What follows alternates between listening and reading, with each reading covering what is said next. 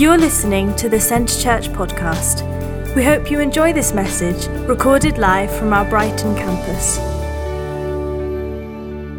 During this month and next month, we're looking at the question, Who is God? Um, so that's a picture I took in Nepal. I didn't really take it. Um, it's a picture I found of Nepal in the on the internet. Anyway, we're looking at the question, Who is God?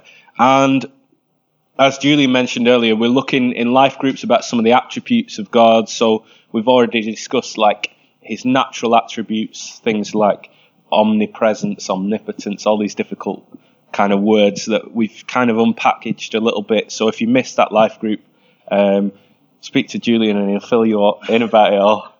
Um, and then this week in life group, we're going to be looking at righteousness. Um, again, it's another one of those terms that we need to. Um, I feel like we often need to put legs on these terms that we kind of use about God, but maybe do we fully understand what's going on, or can we explain it to someone who's never heard this term before? So that's kind of what we're looking at in life group this week. Um, and on Sundays, we've started looking at some of the names of God. So if you were there at the um, Engage service last week, we were looking at the Lord as our shepherd. I'm glad I wrote that down. Um, and before that, Julian looked at the idea of God as our Father.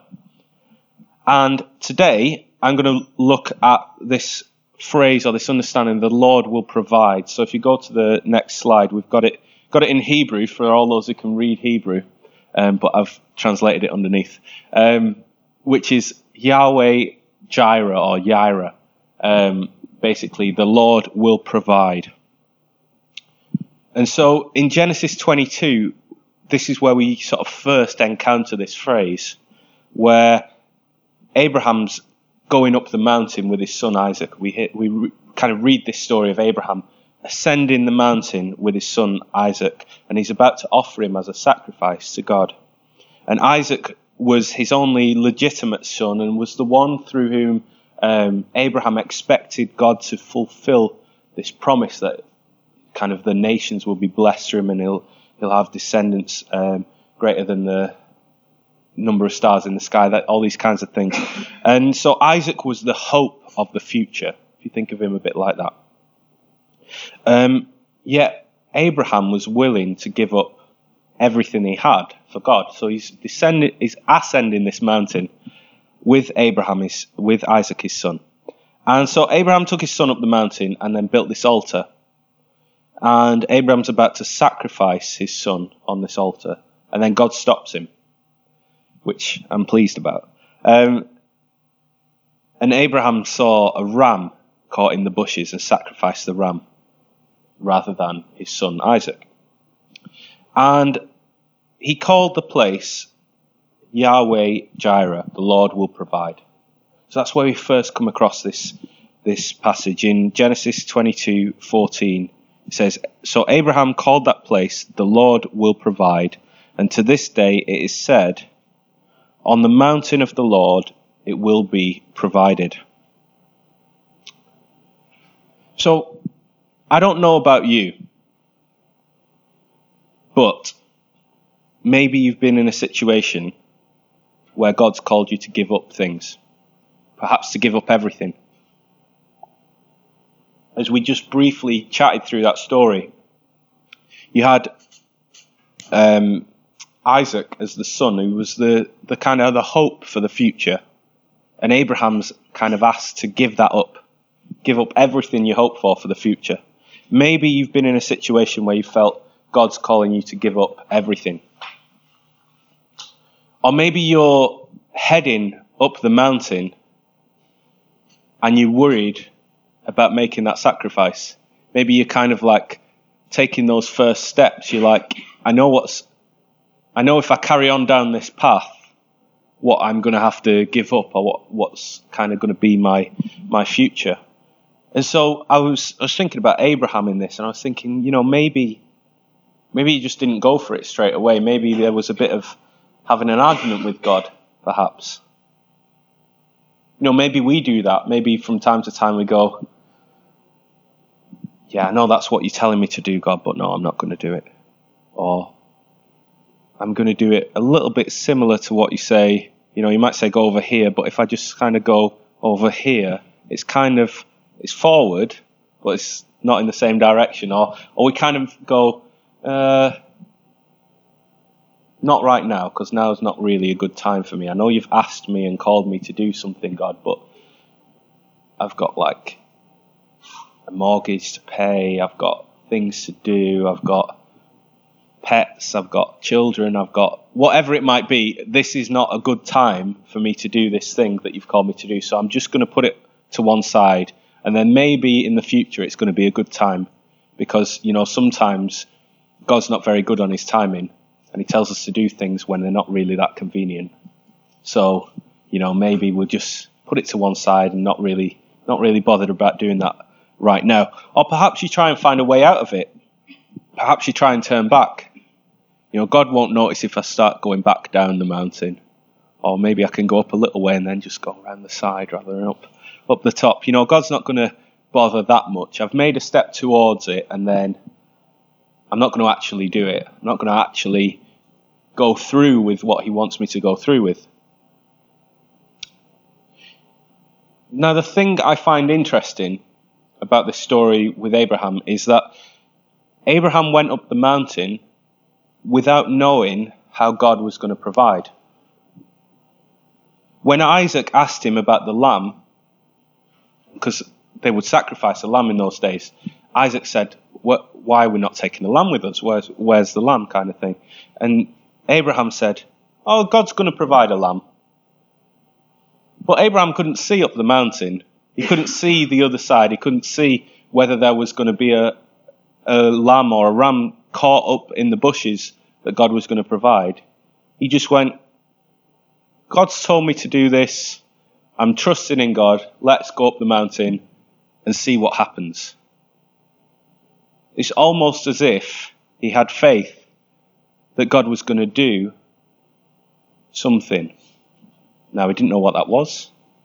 He didn't know if it was going to be what he expected or what he hoped for. But he knew that he'd been called. He knew that God had told him to do something, and he went, I'm just going to trust you. I don't really know how it's going to go, how it's going to work out, but God, I'm going to trust you and make this step. I'm going to do this thing. And so this morning, you might need to know that God's going to provide a lamb in your situation. Because when you're going up the mountain, when you're setting up the altar, when you're preparing the sacrifice and you can't see the lamb, you know, Abraham got all the way to the top, set up the altar, prepared it, was ready to sacrifice his son before he saw the lamb. God let him get right to the edge of that moment happening. And Abraham still trusted in God all the way. You know, when you are doing those things, when you're preparing the altar, when you're ready to give that sacrifice, you need to trust that God's going to provide a lamb. That God is a God who can provide. How do we know that God's a God who provided, who will provide? Because He provided then. The passage says, even now, that place is it said, on the mountain of the Lord it will be provided. To this day. It's not like it's not said on the mountain of the Lord it was provided one time and never again. Even to this day it said on the mountain of the Lord on the mountain of the Lord it will be provided. You see, when God calls you to do something, you better know that He's going to provide what you need to do it. He makes provisions. That's part of who He is, that's part of His nature. Have you ever heard the phrase before, God doesn't call the qualified, He qualifies the called? You ever heard that phrase? God doesn't call the qualified, He qualifies the call, the called. See, whatever it is God's calling you to do, whatever that looks like, whatever step that may be, He's going to equip you to do it. So, in other words, the call is to climb the mountain, take that step, set up the altar because God will provide a lamb. And that's the faith that Abraham had to have. God's going to provide a lamb. I don't know how. I don't know whether lambs often went up the mountain whether that was their general route or whether that was something that was a bit odd, a bit weird, a bit strange. I don't imagine that they went up to the top of the mountain very often. Um, probably nice views up there, but um, don't know. But God will provide a lamb.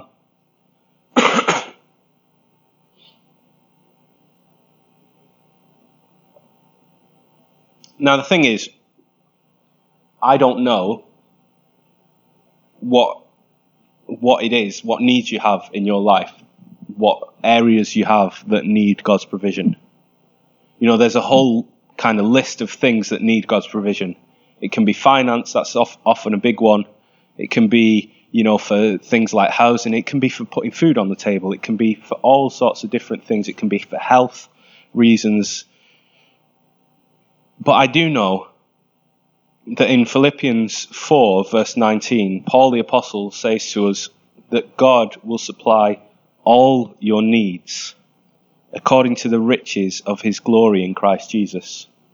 My God will supply all your needs according to the riches of his glory in Christ Jesus. Now, let's take notice of that for a second. It doesn't say God's going to provide some of your needs.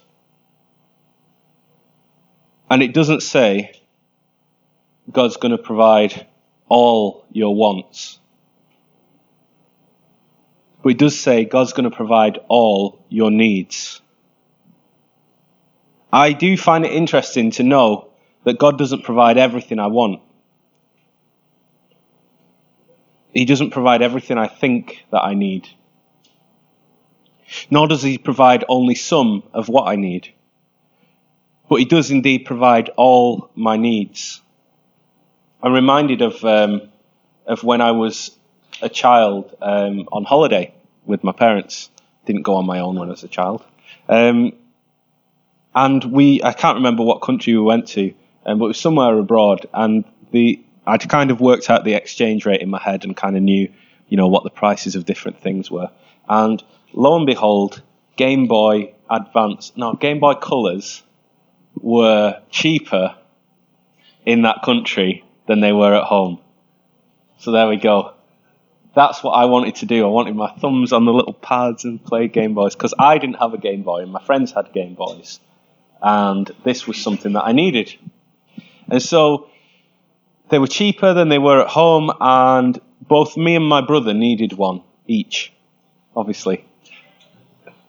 Um, so we nagged our parents like so much. Like, this is, I remember this so vividly because I don't think I've ever nagged my parents more about something and they kept saying no at every possible turn. But they eventually gave in. And when I say eventually, like eventually gave in after like three or four days of constant nagging That's past every shop. Look at the price; they're just such good prices. Like these Game Boys. Wow, that's an amazing price for a Game Boy. Can, Dad, can you not see how cheap that Game Boy is there? Like it's just such good value. We could even sell it when we get back and make profit off it. Like, this is just makes such good sense from a business perspective. We should buy 10 and sell them to all my friends. Like, this is a business deal of the century kind of thing. So, they gave in and they said they would buy us one between us, and that was it for the rest of the holiday. We couldn't have anything else because that was literally the budget. We'd be buying bread from the supermarket and, and jam and having that for our lunch and we wouldn't be going to any restaurants and all this kind of stuff. Um, and I was a little bit older than my brother, and I kind of realized the gravity of this situation that they really couldn't afford it. Like, as much as I thought they were a good good value, it didn't matter whether these Game Boys were were on like for a good price. They couldn't actually afford whatever price it was, and so I thought about it, and I said to my brother, "We don't really need a Game Boy we can kind of get away with not having one. And I explained that we literally couldn't have anything for the rest of the holiday and it was going to be really hard and that mum and dad would be upset with us for forcing them to do this kind of thing and all that. So in the end we said, no, we don't, we won't have one. Um, we, we'd love to have a Game Boy, but we won't, we won't have one because of all the problems and issues that it's going to cause. So in the end, we didn't get one. I've never had a Game Boy. I kind of want one, um, but they're too expensive over here. I have to go to abroad. Anyway, sometimes we treat God's provision as I treated my parents. We pray for everything that we want and we list the things that we believe that we need. You know, God, I really need a new car, but it's got to be this particular brand, and it's got to have it's got to have air conditioning, leather seats, heated leather seats. Um, you know, this kind of we kind of start listing. Oh, we we definitely need this, or I definitely need it to be like that. Um, I need a few extra square feet on the on the flat that I bought. In fact, no house that I that I rent, and uh, an ensuite and another bathroom as well for guests, obviously, um, because I'm so hospitable. So I'm going to have guests over, and, and I know, Lord, you want me to have guests over. So, you know, as part of hospitality, I need to have this extra bathroom, or you know, whatever it might be. We can we can have this kind of shopping list with God, because we feel like He should provide everything that we want. But that's not what the verse says. It says He'll provide all our needs not all our whims, not all our desires, not everything that we could possibly want. In there's a verse in um, Nehemiah, chapter nine, verse fifteen, which is a bit of a recap of the story of the Israelites in the desert from Exodus 16, and and it says this: it says, "In their hunger you gave them bread from heaven, and in their thirst you brought them um, water from the rock. You told them to go." to go in and take possession of the land you'd sworn them, you, yeah, you'd sworn with uplifted hand to give them. Now, you'll have to read it again because I said it so garbled. But anyway, let's notice that God provides for the needs of the Israelites. They needed food, and He gave it to them. And they, they called it manna from heaven. They were like, manna means what is it?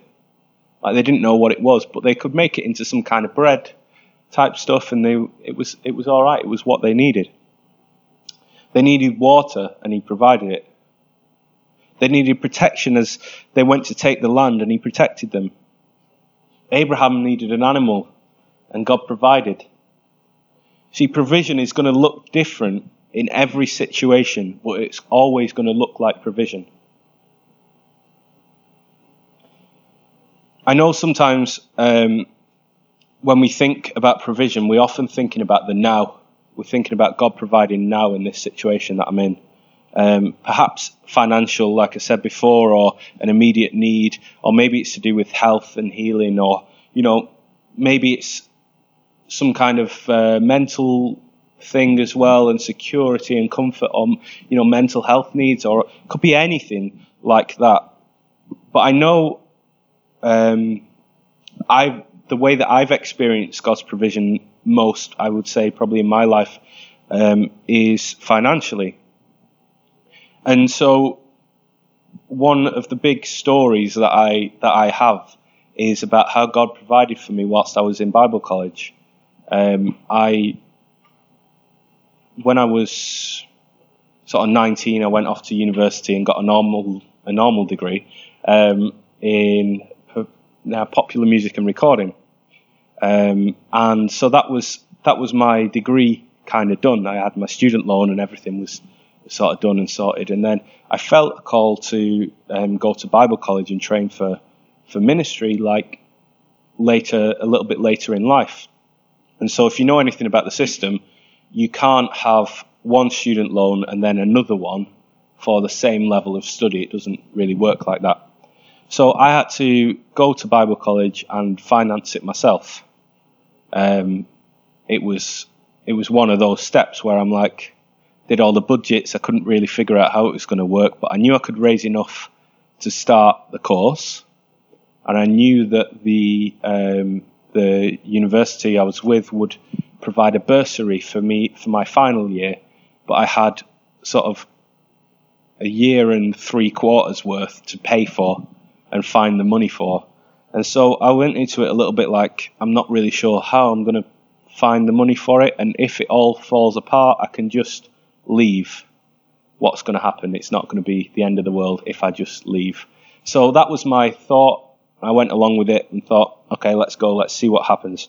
And I have so many stories and situations in which God provided. One time I went to the bursar's office, I really had nothing, and and came back to my um, to my room, and someone had put a note in my Bible with a hundred pounds and you know a little encouraging note in there that you know reminding me that God's going to provide, and these little little things like that. But the main kind of way that I that I got through this course um, was God providing financially through a bunch of work that I didn't expect I was going to get. Through, um, I ended up doing freelance video work. I ended up recording albums for um, different bands and organisations and this kind of thing.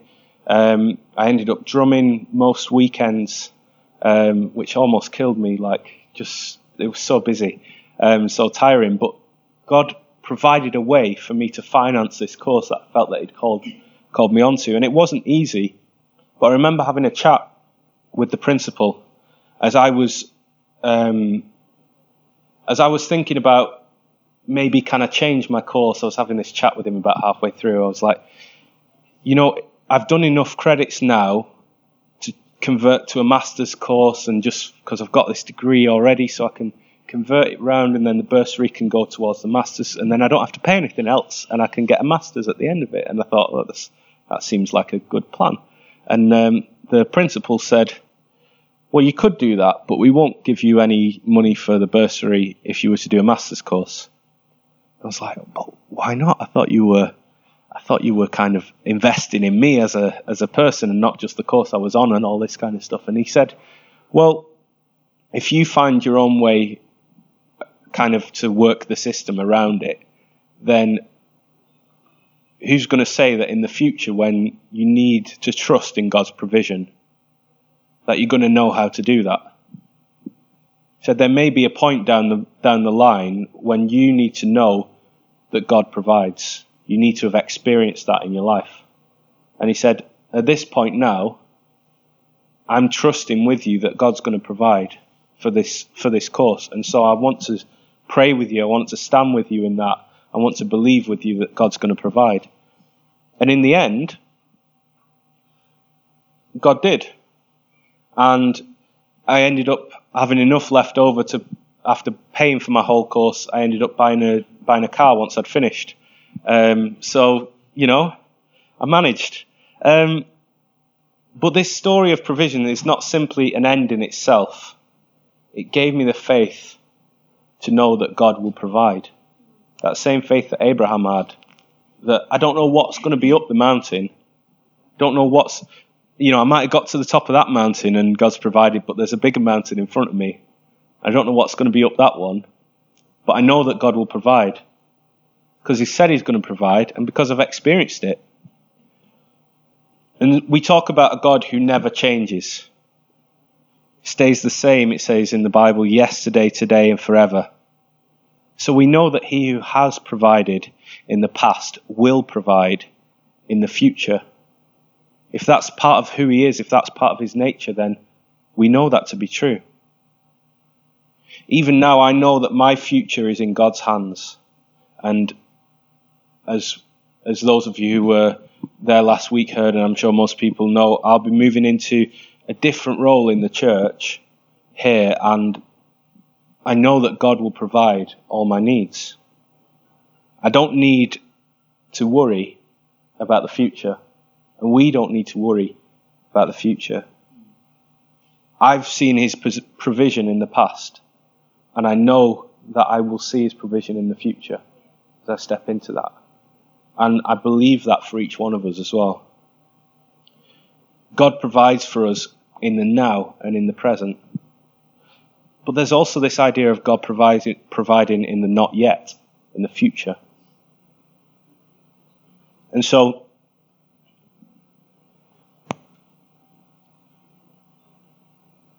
how many of us know that God's provision is not just for this life? there's a hope, there's a future. Sometimes we find ourselves asking God for things this side of eternity. You ever thought about it in, in those terms? Like, sometimes God says, not yet. Maybe, I think often one is, is with healing. You know, healing is, is a fantastic testimony of, of God providing something for us and healing us.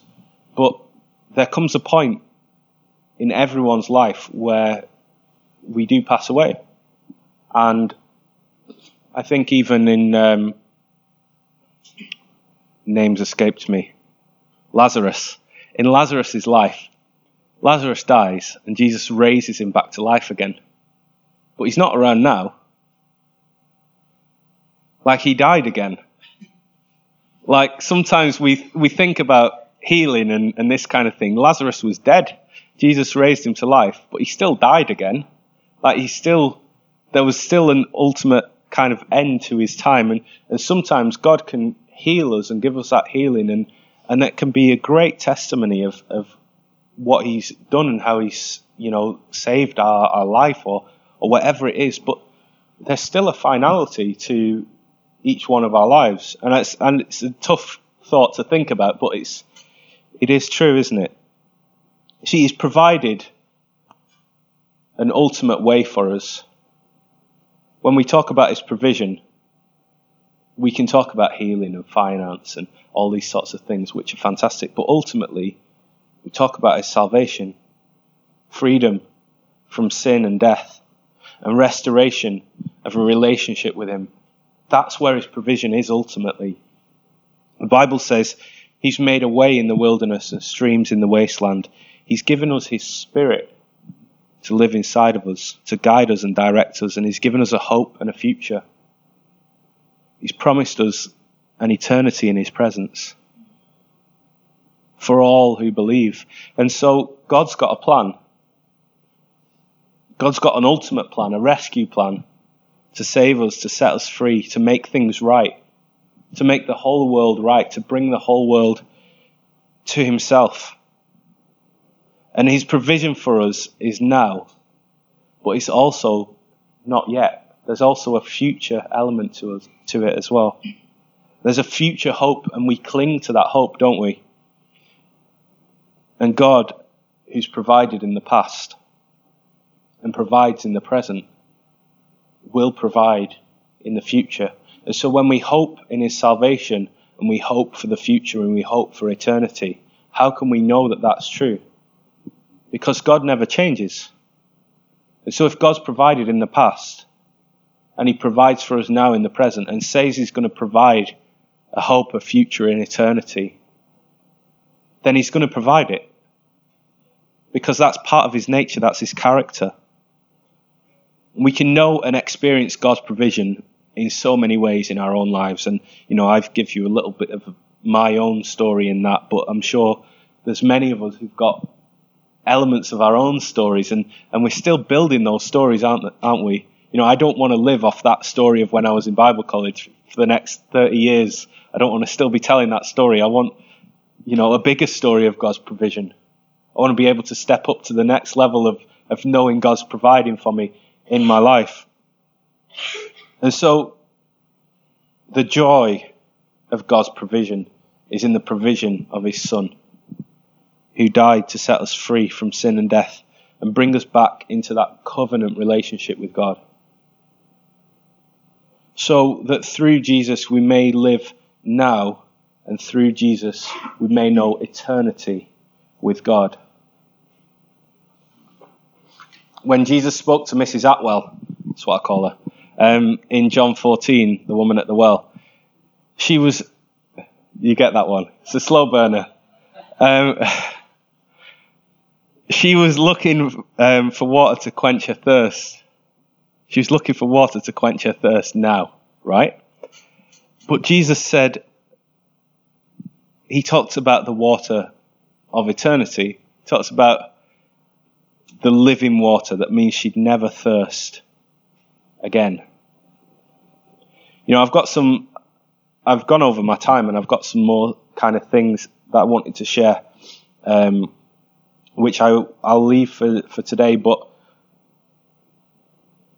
I wanted to talk about three things that as we as we look up that mountain that God might be calling us to sacrifice. You know, it may be it may be he calls us to sacrifice our time. You may be someone who can use your time to build God's kingdom. Now, I don't know what that's going to look like, but for some of us, we have the gift of time, don't we? We have um, I'm not talking about like people who sell clocks and watches. Um, some of us have time on our hands, um, especially after cooking. Sorry, I'm going off on jokes. It's just jokes after jokes here. Some of us have time that we can offer. And you may be someone who can use their time to build God's kingdom, and maybe God's calling you to use that. Others of us, we may have to sacrifice our talents we have to lay our talents before God and say, God, use these for your purposes.